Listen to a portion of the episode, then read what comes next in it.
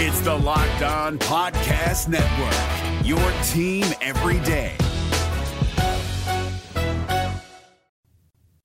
On today's Locked On Jayhawks, we recap Kansas winning big in Norman against the Oklahoma Sooners. A little late, better late than never. You are Locked On Jayhawks, your daily podcast on the Kansas Jayhawks, part of the Locked On Podcast Network, your team every day.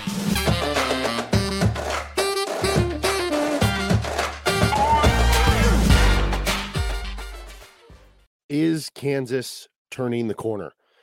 The Kansas Jayhawks winning big in Norman, Oklahoma, and uh, certainly they've looked pretty impressive in each of their last four wins. They obviously have the Iowa State game in between that didn't go as well, but um, since then they've looked really good. I'm Derek Johnson. You can hear me as well on Rock Chalk Sports Talk, Monday through Friday, three to six p.m. on K L W N in Lawrence. Thanks for making Locked On Jayhawks your first listen every day. We're free and available wherever you get any of your podcasts. On today's edition of Locked On Jayhawks, we are going to be going over that K U win in Oklahoma, seventy-eight to fifty-five, down in Norman. Impressive victory for K U, albeit not, you know, the best opponent you're going to play in uh, Oklahoma, and maybe the easiest, I guess, environment to play in in the Big twelve here. But, you know, still anytime you win any Big twelve game against any of these opponents, especially on the road, and then especially by double digits, especially by twenty-three. It's very impressive. Today's episode of Locked On Jayhawks is to you by LinkedIn Jobs. With LinkedIn Jobs, you can hire qualified candidates more efficiently by matching open roles with people who have the skills, values, and experiences to help you achieve your twenty twenty-three goals. Post your job for free at linkedin.com slash locked on college. Terms and conditions apply. Kansas seventy-eight, Oklahoma fifty-five down in Norman. A uh, kind of disgusting start, to be honest, for K U. You get down what, eight to two.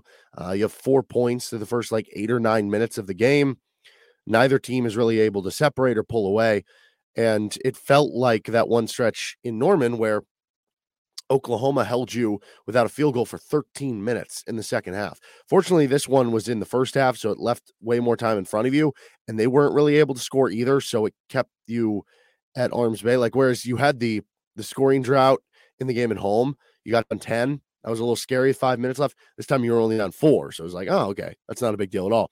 Kind of a disgusting start. Then K U kind of got it going. They got out in transition a lot. They started attacking the rim. The depth showed up once again. Uh, that's been kind of a, a common theme here in some of their recent games. And um, we saw the depth really show up in your two previous home games, but you missed it in the Iowa State game on the road. You got it in this game at Oklahoma with the way that Ernest Udeh played for you off the bench. M J Rice, still solid minutes. Um, it's just important that you're getting some of those contributions now that you haven't always been getting to different points. Uh, the defense put the clamps down on Oklahoma. Yes, it wasn't a perfect game. Yes, Oklahoma, uh, not, you know, this elite offensive team, but they gave you a lot of struggles in the first game that you played between these two teams, and you were able to really turn it on defensively in this go around. You created a ton, a ton of ton of steals that led to those easy transition plays. And well, I think we saw in the two games in the series with Oklahoma, the Sooners half court defense was pretty good against Kansas overall. It's that when Kansas was able to get out in transition, which, to be clear, Oklahoma, like stylistically, they like to try to send guys back to avoid giving up transition plays. Like, that's part of their style. They just try to avoid that.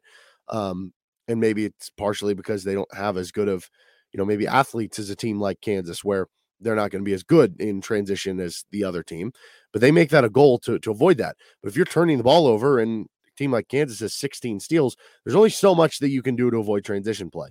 Kansas was able to get out in transition. They were able to kind of score at will there and get some easy buckets against a team that overall plays pretty good defense and does a pretty good job in the half court. You were able to kind of avoid that there. Um, really good game once again for Dajuan Harris being aggressive, Kevin McCullar being aggressive. We talked a lot about, you know, Dajuan's impact when he's aggressive in scoring, and uh, Kevin McCullar's impact in terms of, you know, when Kevin McCullar's scoring, it can kind of be an X factor, take this team to the next level. Talked about the bench, how important that is to get the bench contributions that they kind of have and, and did in that game. Um, Jalen Wilson having a nice bounce back game. He had, he had a kind of tough start, first handful of minutes, couple handfuls of minutes against Oklahoma, and then he really turned it on and had fun there. So kind of an all-around performance for Kansas. Defense really impressive. You hold them to seventy-eight or, or to fifty-five points, excuse me. Um, and in that, I, I don't know, game, it's it's obviously, you know, because you look at it now, Oklahoma's tied for last in the Big twelve. You can make the argument they're the worst team because Tech has kind of shown some life lately, that maybe Tech is turning a corner, and they had some of their losses. Texas Tech did, with some injuries to guys like Pop Isaacs. Um, Fardaz Amick was out for a big chunk of the early part of the season. Like, maybe at this point in time, Tech is better than Oklahoma. Maybe Oklahoma's the worst team in the Big twelve. But even the worst team in the Big twelve beat Alabama by twenty. Even the worst team in the Big twelve has a couple Big twelve wins. Any win you take is important. But something I was talking about last week, if you view the number to win the Big twelve as twelve wins, which I don't know if that'll be the case this year. Like right now, Ken Palm has it as Texas getting to thirteen. And I still kind of think that thirteen gets it done to win it outright. If Kansas were to win at Texas in the final game of the season, I think twelve would probably do it to at least get a share. Um, and who knows, maybe Texas will kind of fall apart. We'll see how they do against Texas Tech on the road tonight. That would certainly have a big impact right there. But let's say twelve gets a share of the Big twelve. There are basically, at this point, because Oklahoma State has turned it on, there are essentially seven teams competing for a Big twelve title. Now, maybe realistically, like a team like T C U, who's in seventh at, at six and six right now, are they really in it? I don't know. Probably not. But T C U's A-plus game is as good as anybody's A-plus game in the conference, if not the country. So um, I guess they're still like, you know, they're a good enough team. They have the potential. Like we saw Baylor start oh and three and then win five straight. Like, could T C U reel off five straight and then you're eleven and six? Like, of course they could, right? So I think that if you look at those seven teams and just say, theoretically, all those teams are really good. If we just split with all of them, that puts us at six and six.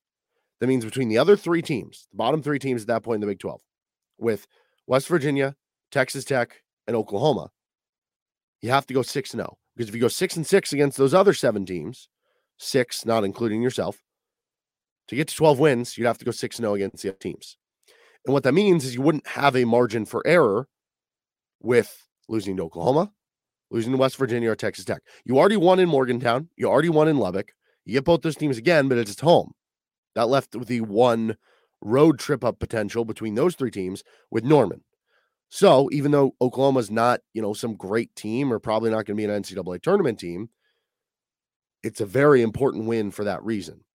And if that's the math we're going to do to get to that point of twelve wins, that's not a, I don't know, uh, perfect plan, because Kansas already lost at home to T C U. So now you're putting a lot of pressure on winning in Fort Worth, and you still have some tough home games with some of those teams in that grouping.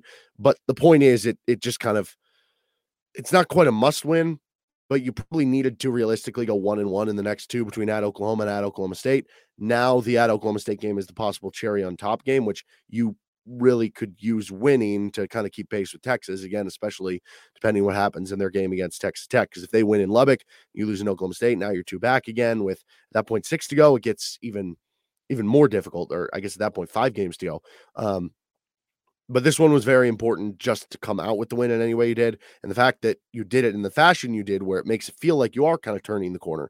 You've won four of the last five. All four of those wins have been by nine or more, is a very important thing that you feel like uh, puts you on the right path. And now you're playing Oklahoma State, who might be hotter than any team in the conference, to give you a real test in Stillwater on Tuesday night. We'll have a preview of that one on tomorrow's show. Um, we're going to get to our goats of the game, though, first for the Kansas-Oklahoma game. First, this is Locked On Jayhawks by LinkedIn Jobs.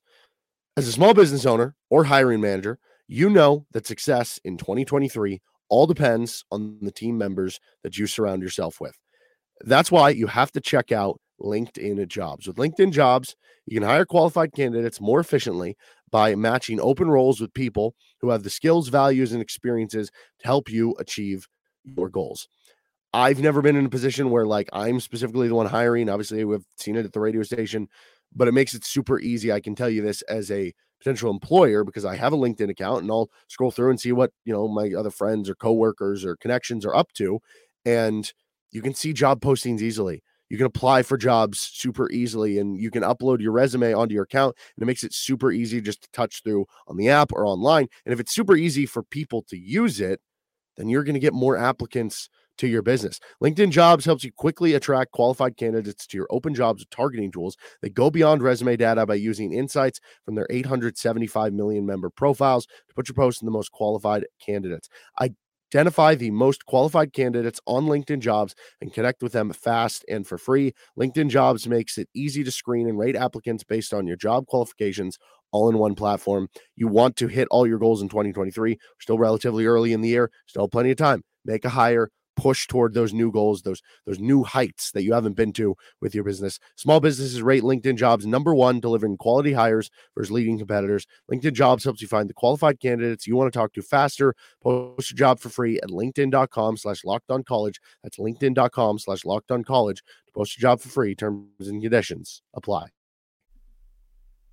It's Kubota Orange Day. Shop the year's best selection of Kubota tractors, zero-turn mowers, and utility vehicles, including the number one selling compact tractor in the U S A. And now through June thirtieth, get zero percent A P R for eighty-four months or up to three thousand three hundred dollars off select compact tractors. See the details at Kubota Orange Days dot com. Your family, your land, and your livestock deserve equipment they can count on. So find your local dealer today. That's Kubota Orange Days dot com. Goats of the game. Start with the good. Uh, Dajuan Harris, once again, very aggressive, attacking, sixteen points, seven of eleven shooting. He goes one for one, hits the the three, which um, it wasn't like a, you know, N B A range three, but that was, what, two, three, four feet behind the three-point line, and that's not really something that we've seen Dajuan show. Like, we know he's been a very capable three-point shooter when left open, but we hadn't really seen it from a little deeper range.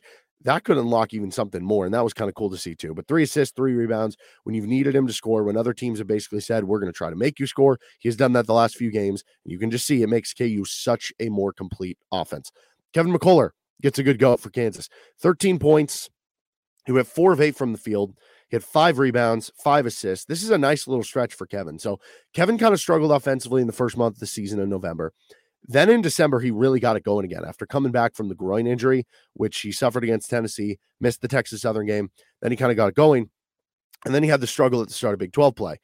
And now you're looking at a run of five or six games here where he's scoring in double figures. He's active with rebounds and passing, and he's continued to just be kind of a rock for you and a stud defensive player. But it's just having him score ten to fifteen points per night. It's not gonna be like the flashiest points, although he I feel like every game he's good for like one or two and one plays.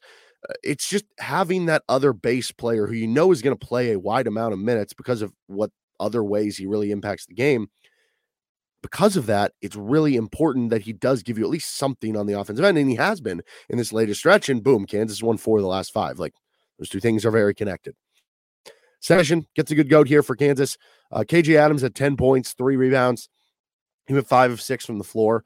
Um, he had some really impressive buckets too. Like, we're, we continue to see uh, him add more confidence in his repertoire, whether it's shooting that jump shot. I think he went one of two at the free throw, which if he goes one of two on the mid-range free throw and jump shot every game, you one hundred percent take that. Like, first of all, that's a good shooting percentage from that spot um, for two-point mid-range shots. Like, fifty percent is, is actually very good. And also, especially for him, because it it's enough to keep the defense honest, space him out a little bit. You, you see him continue to be more comfortable with that spin move, and even had foul trouble, but he still found a way to be good. Ernest Udeh, like, both Ernest and K J probably deserve this individually, but I think it's even more lopsided when you kind of add their two numbers together.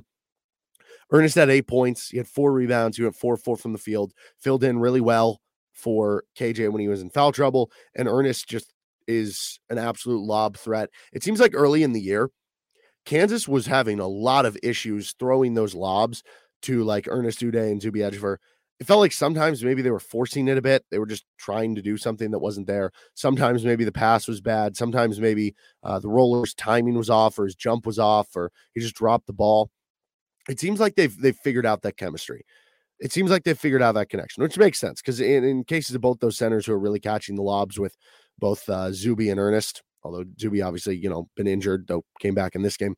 Um, it feels like they've really ironed out their kinks. And, and like I was saying, it, it makes sense because you have young freshman centers. It was going to take some time to establish that chemistry. It seems like K U really has with their ability to hit those lob dunks, hit those alley-oop dunks. And even though this isn't a Kansas team who gets those easy duck-ins and post-ups, you have to find other ways to get easy baskets, to get dunks, to get uh, open two-point shots. That's one of them right there. Get those alley-oops, and Ernest is providing that for you right now. Um, but yeah, I thought both of them did really well defensively too. You add up their stats, that's eighteen points and seven rebounds between the two of them. Uh, if you add in Zuby Edgever, who got a few minutes too, um, the centers combined for eighteen points, nine of ten from the floor, eight rebounds, three assists. That'll play. That's all conference numbers right there. The defense gets a good goat for Kansas. Oklahoma was held to just forty-one percent on two-point shots. That is their third worst of the season. I thought that K U did a lot better job in space with Ernest Udeh out there. Like, the Baylor game is the one that sticks out, and, and that's a tough game. Baylor has one of the best offenses in the country, three really good guards, and for Ernest, he was just kind of trying to get back into swing of things when he came in in that game. He got lost a few times on ball screens. I think you've seen that part of his game really improve here, like in this game specifically. He was he was really good, and we've seen it a couple times, not just this game, but in recent games where he's been switched on to someone, and he's actually forced to steal. Like, it happened against Texas that led to a run-out. Um, I think it was the run-out that led to, like, the Gradey Dick step-back three, and he got a steal in this game that led to a run-out. Like, he's had good active hands in those situations. He's a freshman. He's, you know, still green in that regard. Like, there are going to be times he still does get lost in uh, pick and roll or, or doesn't know where to go. There are going to be times where he does get matched up on a guard and, you know, no center, even good switchable centers in the N B A are going to, like, keep a switch in front of them every time. But can they hold their own? Ernest in that game very much did. And that's going to be important for for you playing the way you, that you really want to. And we've seen Kansas kind of switch five the last couple games. We saw it in the Baylor game. And like I said, it kind of was problematic for Kansas in the first half, though they really picked it up in the second half. We've seen some past seasons where uh, K U's made a switch in what they do defensively. Like, you think of the, the season two years ago where it didn't end well for K U. They lose in the second round to U S C. But from like February till the tournament started, before they had their COVID issues, they became like the best defense in the country for that like stretch. And they just changed up how they were like guarding ball screens and doing some different things that, you know, I'm not an expert at, but Bill Self certainly is. And I wonder if that's the switch they're going to make moving forward, where they're just going to be a a switch everything type of team and just sticking with that um, kind of mentality and everything, that you're just going to be used to that and they can kind of hone their skills in that regard. They did it against Oklahoma and it worked out pretty well. But yeah, forty-one percent on twos in that game for O U, the third worst of the season. And you flip that to the first time they played, Oklahoma's two-point percentage was the worst that Kansas has allowed defensively this year. So you had your worst two-point defense game against O U at home. You had one of your best in the game in Norman. Good switch from the, the defense there. K U also forced twenty-four turnovers, sixteen of which were steals. That is an insanely high number. Leads the easy buckets. Defense was great. Led to good offense for K U. Uh, the last one for good goats, Jalen Wilson after his slow start.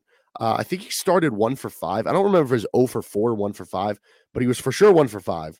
So I don't know if it was zero for four and then he hit the shot, or if it was like one for four and then he went one for five. But either way, it was one for five. Um, After the one for five start, he went six of twelve.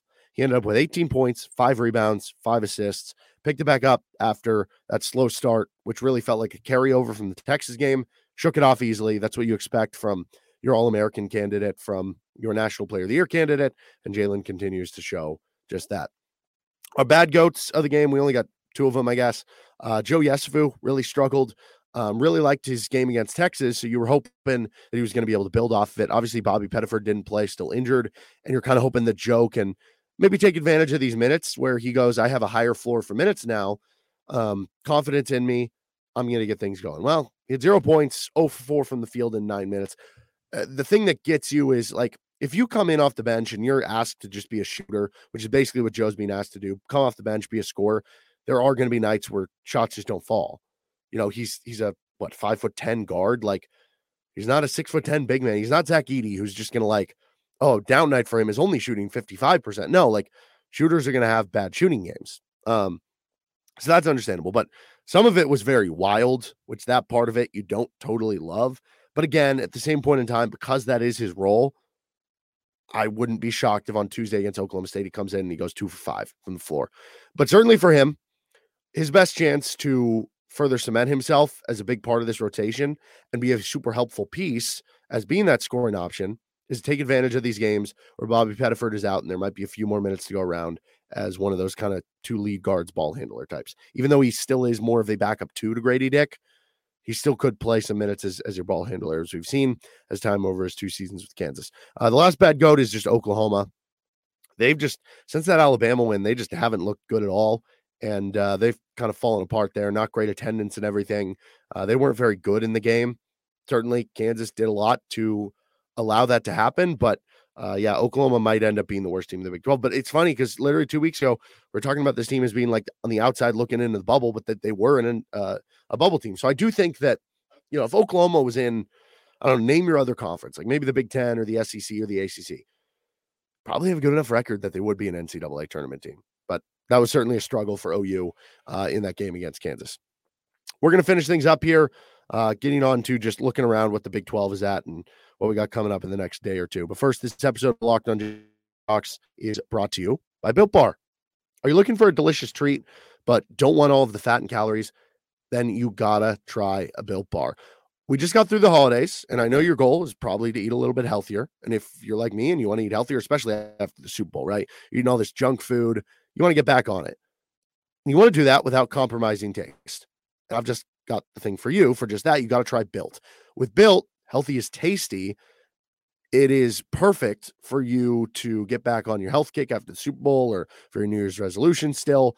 And what makes them so good, they're covered in one hundred percent real chocolate. That's right, real chocolate. And they come in unbelievable flavors like churro, peanut butter, brownie, uh, coconut almond. I'm not sure how they do it, but they taste like a candy bar while maintaining amazing macros. And what's even better, they're healthy. Only one hundred thirty calories, four grams of sugar, seventeen grams of protein. And now you don't just need to order them online. You still can. Built dot com for your Built Bars. You can head to your nearest local Walmart, head to their pharmacy section, grab a four-bar box of cookies and cream, double chocolate, coconut puffs, or head to your nearest Sam's Club and get a thirteen-bar box with hit flavors like brownie batter and churro. You can thank me later with Built Bar.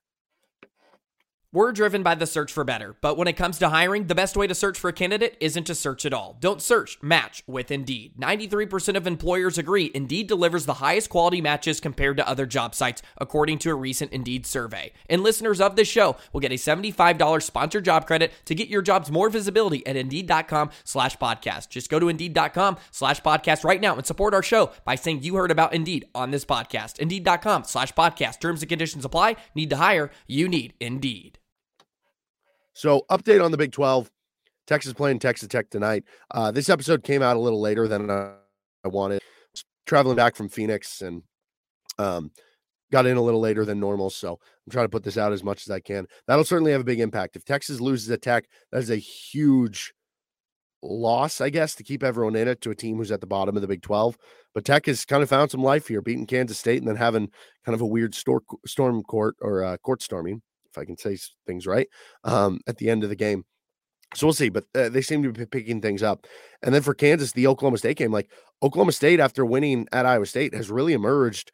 Moussa Cisse, when he's been in the lineup, I think they're seven and one in Big twelve play. And the one loss is barely to Kansas and Allen Fieldhouse. Um, like if Oklahoma State beats Kansas, they're a true Big twelve title contender at that point, especially if Texas loses to Texas Tech tonight. And then you still have all those teams clustered together. T C U is kind of in tough position after losing to Baylor. But it's funny because right now at the top, you have Texas at nine and three, Baylor and Kansas at eight and four, and then you have that cluster of teams after. Before the season started, it, it was, or I guess the Big twelve season started even, it was Baylor, Texas, Kansas. Those were the three favorites. And we went through all these tribes and tribulations, roller coasters. T C U blows out Kansas. It's them. Kansas State starts out super hot. Iowa State with their great season. And now it's just funny because we got six games to go, and it's the three that you kind of expected at the top. Certainly there will be a lot of shaking and shifting moving forward, but um, I just think that's kind of funny, and that makes a very important week for Kansas at Oklahoma State and then Baylor at home. Definitely have to take care of the Baylor game at home.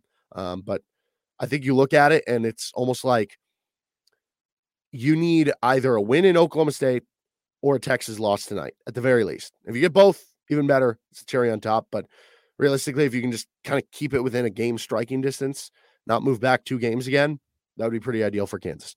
We're going to preview the uh, Oklahoma State game on tomorrow's show. We'll have that up for you ahead of the game in Stillwater. But that'll do this episode of Locked On Jayhawks. You can find me on Twitter. Let me know if you want to talk about anything at D Johnson Radio. Um, you can also subscribe to us wherever you get any of your podcasts. We're on, you know, iTunes, Google Play, Stitcher, SoundCloud, Spotify, wherever. Uh, give us a uh, follow, give us a rating if you're on a platform that can, and uh, subscribe to us on YouTube too. Give us a thumbs up if you could. Have a good rest of your day. See you in edition of Locked On Jayhawks right here. Hey, Prime members, you can listen to this Locked On podcast ad-free on Amazon Music. Download the Amazon Music app today.